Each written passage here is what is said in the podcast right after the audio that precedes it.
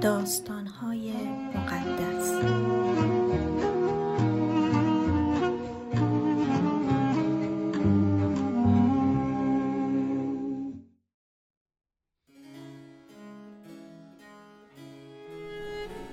اپیزود چهل و نه، مرگ اخاب.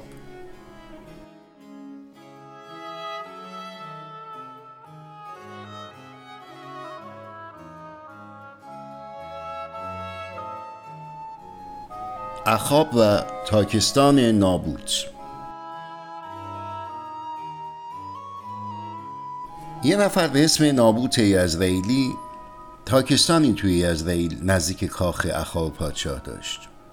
یه روز اخاب رفت پیش نابوت و بهش گفت تاکستان تو نزدیک خونه منه، اونو به من بفروش، چون برای سبزیکاری بهش احتیاج دارم.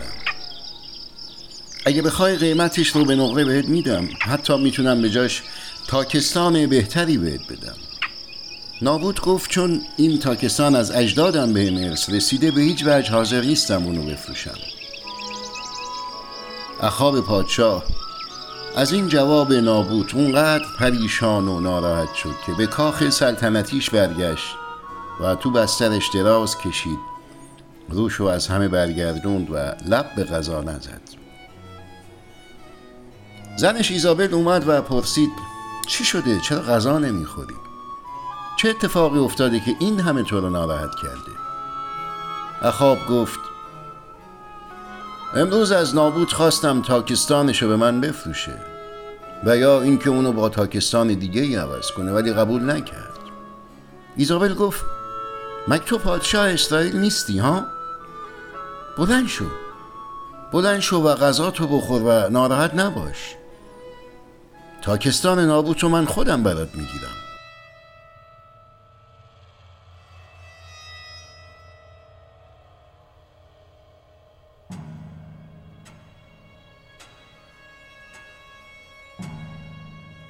ایزابل چند تا نامه به اسم اخاب پادشاه نوشت و با مهر سلطنتی اونا رو مهر کرد و برای بزرگا و ریش سفیدای یزرعیل فرستاد.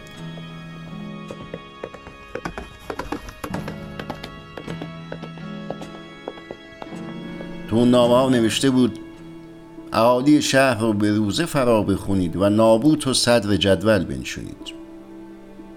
فرا خوندن مردم به روزه وقتی صورت می گرفت که گناه بزرگی در میان قوم اتفاق افتاده باشه. بعد ایزابل در ادامه اون نامه ها نوشته بود وقتی نابوت و صدر جدول قرار دادید، دو تا ولگرد رو اجیر کنید تا بیان و شهادت بدن که نابوت به خدا و پادشاه ناسزا گفته. اون وقت اونو از شهر بیرون بکشید و سنگسارش کنید.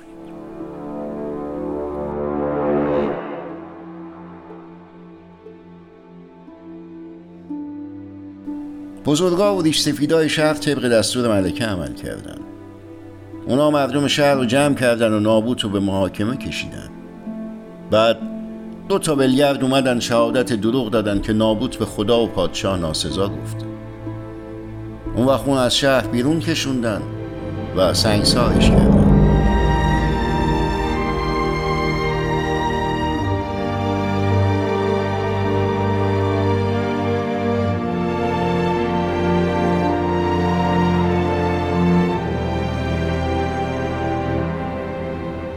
وقتی ایزابل این خبر رو شنید، به اخاب گفت بلند شو و تاکستانی رو که نابوت نمیخواست بهت بفروشه رو تصرف کن، چون اون دیگه زنده نیست. اخاب رفت تا تاکستان رو تصرف کن. همین موقع خداوند به ایلیا نبی فرمود بلند شو و به شهر سامره پیش اخاب پادشاه برو، چرا که اون به تاکستان نابوت رفته تا اونو تصرف کنه.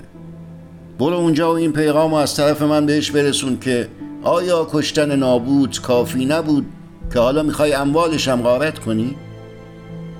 بهش بگو همونجور که سگ‌ها تو بیابون خون نابوت رو لیسیدن، خون تو هم خواهند لیسید.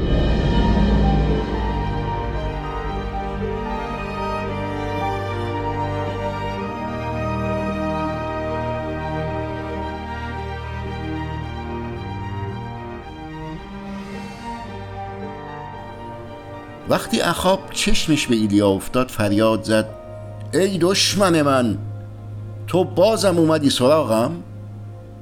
ایلیا جواب داد: بله، من به سراغت اومدم، چرا که تو خودتو به گناه آلوده کردی و برخلاف میل خداوند عمل میکنی.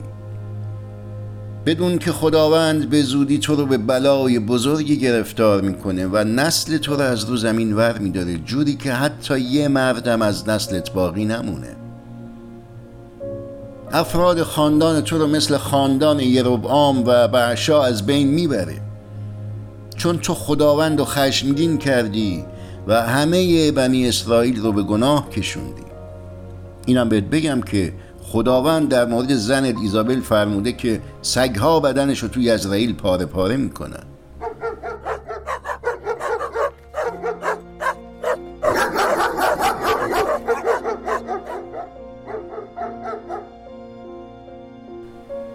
از خانواده تو هر کی تو شهر بمیره سگها اونو میخورن و هر کی تو بیابون بمیره نصیب لاشخورا میشه.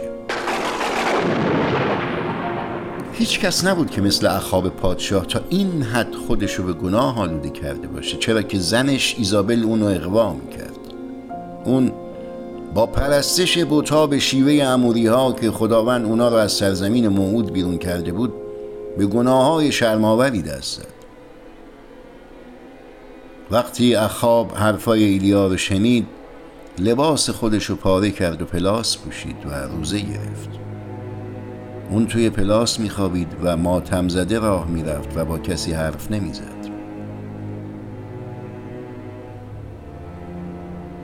پیغام دیگه از جانب خداوند به ایلیا رسید که ببین اخاب چجوری در حضور من متواضع شده. حالا که اینجوری در حضور من فروتن شده، مادامی که زنده است من این بلا رو سرش نمیارم، بلکه درست در زمان سلطنت پسرش این بلا رو به سر خاندانش میارم.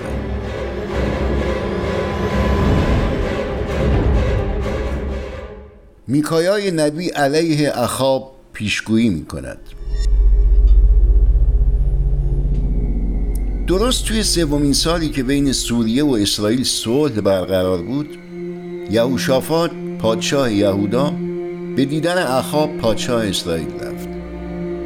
اخاب به درباریای خودش گفت: ما تا حالا واسه پس گرفتن شهر راموت جلعاد از دست سوریه‌ها کوتاهی کردیم، غافل از این که این شهر به ما تعلق داره. اون وقت از یهوشافاط خواست که تو حمله به راموت جلعاد بهش کمک کنه. یهوشافاط گفت: هر چی دارم مال توه، قوم من قوم توه، همه سوارام در خدمت تو هن، ولی اول بذار با خداوند مشورت کنیم. بعد اخاب پادشاه چهارصد نفر از انبیا رو احضار کرد و ازشون پرسید: آیا واسه تسخیر راموت جلعاد به جنگ برم یا نه؟ همه اونا یک صدا گفتن: برو، چون خداوند به تو پیروزی عنایت خواهد کرد.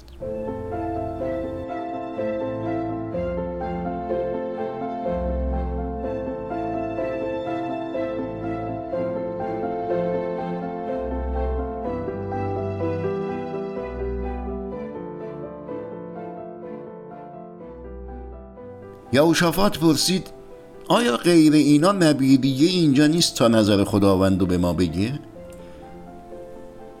اخاب جواب داد: چرا؟ یه نفر به اسم میکایا پسر یمله هست که من ازش متنفرم، چون همیشه واسه من چیزای بد پیشگویی میکنه.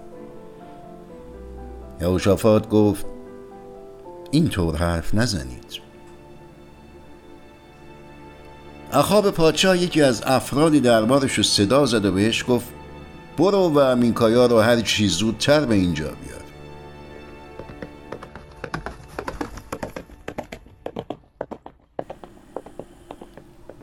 درست همین موقع بود که هر دو پادشاه تو میدون خرمنگاه نزدیک دروازه شهر سامره با لباسهای شاهانه بر تختهای سلطنتی خودشون نشسته بودن و همه انبیا در حضورشون پیشگویی میکردن.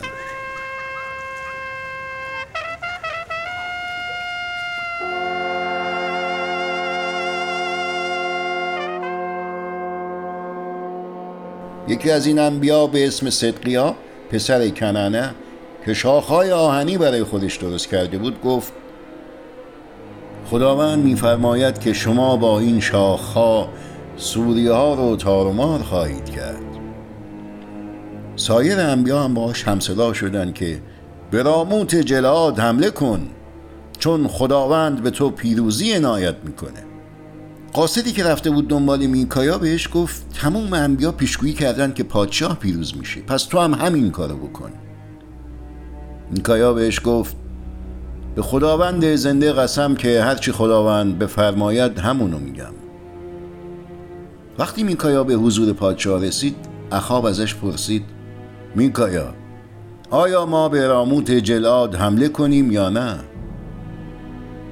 میکایا جواب داد البته، چرا حمله نکنی؟ خداوند تو رو پیروز خواهد کرد. پادشاه گفت چند بار به تو بگم هر چی خداوند میگه همون رو به من بگو؟ اون وقت میکایا جواب داد همه قوم اسرائیل رو دیدم که مثل گوسفندای بیشبان روی تپه ها سرگردونن. خداوند فرمود اینا صاحب ندارن، بهشون بگو که به خونه هاشون برگردن. اخاب به یهوشافاط گفت به تو نگفتم؟ من هرگز حرف خوب از این مرد نشنیدم. بعد میکایا گفت به این پیغام خداوند گوش بده.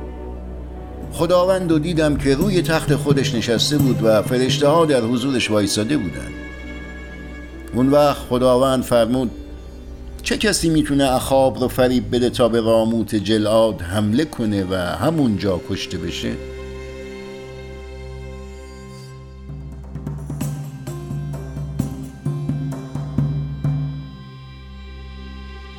هر کدوم از فرشته ها نظری دادن. دست آخر روحی جلو اومد و به خداوند گفت من این کار رو میکنم. خداوند پرسید چجوری؟ روح گفت من حرفای دروغ تو دهن انبیا میذارم و اخاب و گمراه میکنم. خداوند فرمود تو میتونی اونو فریب بدی، پس برو و همین کار رو انجام بده. بعد میکایای نبی ادامه داد که خداوند روح گمراه کننده توی دهن انبیای تو گذاشته تا بهت دروغ بگن، ولی حقیقت امر اینه که خداوند میخواد تو رو گرفتار مصیبت کنه. همین موقع صدقیا پسر کنعانه جلو رفت و سیلی محکمی به صورت میکایا زد و گفت روح خداوند کی منو ترک کرده تا پیش تو بیاد و با تو حرف بزنه؟ میکایا بهش جواب داد روزی که تو اتاقت مخفی بشی جواب این سوال رو پیدا میکنی.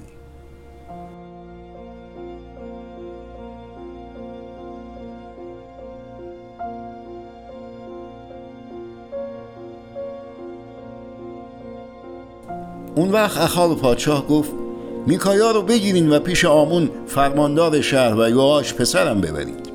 از قول من بهشون بگید میکایا رو به زندان بندازن و غیر آب و نون چیزی بهش ندن تا من پیروز از میدان برگردم. میکایا بهش گفت اگه تو زنده برگشتی معلوم میشه هر چی بهت گفتم از طرف خداوند نبوده. بعد رو به حاضرین کرد و گفت همه شما شاهد باشید که من به پادشاه چی گفتم.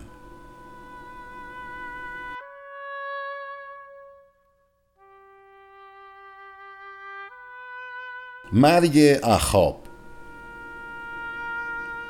با وجود این هشدارها اخاب پادشاه اسرائیل و یهوشافاط پادشاه یهودا به راموت جلعاد لشکرکشی کردند.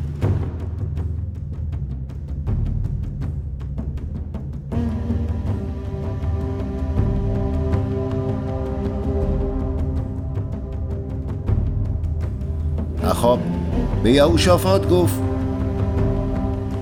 تو لباس شاهانه خودتو بپوش ولی من لباس دیگه ای میپوشم تا کسی منو نشناسه. بنابراین اخاب با لباس مبدل به میدون جنگ رفت. پادشاه سوریه به فرمانده‌های سی و دو اربابه خودش دستور داده بود که به دیگران زیاد توجه نکنند، بلکه فقط با خود اخاب بجنگند. اونا وقتی یهوشافاط رو تو لباس شاهانه دیدن فکر کردن اخابه، برای همین برگشتن تا بهش حمله کنند. اما وقتی یهوشافاط فریاد زد اونا فهمیدن که اون اخاب نیست، بنابراین ازش دور شدن. همین موقع یه سرباز سوری به طور کاملا تصادفی تیری پرتاب کرد که از بین شکاف زره اخاب بهش اصابت کرد. اخاب به عرابرونش گفت من مجروح شدم، عرابه رو برگردون و منو از میدون جنگ ببر بیرون. جنگ به اوج خودش رسیده بود و اخاب نیمه جون به کمک عرابرون خودش رو به سوری ها توی عرابه ایستاده بود و خون از زخمش کف عرابه میریخت تا اینکه موقع غروب آفتاب افتاد و مرد. اون وقت به سربازا گفتن پادشاه مرده، به شهر خودتون اسرائیل برگردین. بعد جنازه اخاب رو به سامره بردن و همونجا خاکش کردن.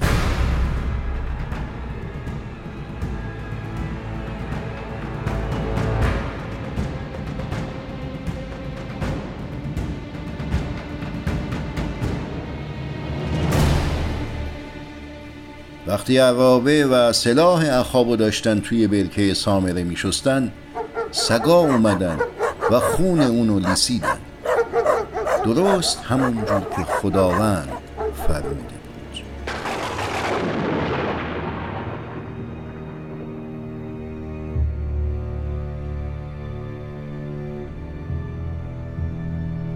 شرح بقیه رویدادهای سلطنت اخاب و بنای قصر عاج و شهرهایی که ساخت توی کتاب تاریخ پادشاهی اسرائیل نوشته شده. به این ترتیب اخاب مرد و پسرش اخزیا به جای اون توی اسرائیل به سلطنت رسید.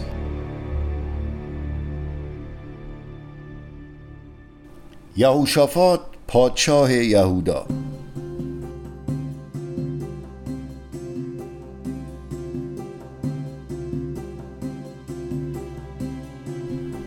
یهوشافاط پسر آسا تو سال چهارم سلطنت اخاب پادشاه یهودا شد. یهوشافاط توی سن سی و پنج سالگی به تخت نشست و بیست و پنج سال تو اورشلیم سلطنت کرد. مادرش ازوبه دختر شلحی بود. اونم مثل پدرش آسا طبق میل خداوند عمل میکرد، به جز در یک مورد، و اونم این بود که بتخانه های روی تپه ها رو از بین نبرد و بنی اسرائیل همچنان اونجا قربانی میکردن و بخور میسوزوندن. از این گذشته یهوشافاط با پادشاه اسرائیل صلح کرد. شرح بقیه رویدادهای سلطنت یهوشافاط و جنگها و فتوحات اون توی کتاب تاریخ پادشاهان یهودا نوشته شده. همینطور اون لواطکارای بتخونه ها رو که از دوره پدرش آسا باقی مونده بودن رو از بین برد. اون موقع تو ادوم پادشاهی نبود، بلکه فرمانداری که از طرف یهوشافاط معین میشد حکمرانی میکرد. یهوشافاط کشتیهای بزرگی ساخت تا برای آوردن طلا به اوفیر برن، ولی این کشتیها هیچ وقت به مقصد نرسیدن، چون همه اونا تو اسیون جابر شکسته شدن. اون وقت اخزیای پادشاه پسر اخاب به یهوشافاط پیشنهاد کرد که ملاهاش تو کشتی‌ها با کارکنای یهوشافاط همکاری کنن، ولی یهوشافاط قبول نکرد. وقتی یهوشافاط مرد، تو آرامگاه سلطنتی اورشلیم شهر جدش داوود دفنش کردن و پسرش یهورام جای اون به سلطنت نشست.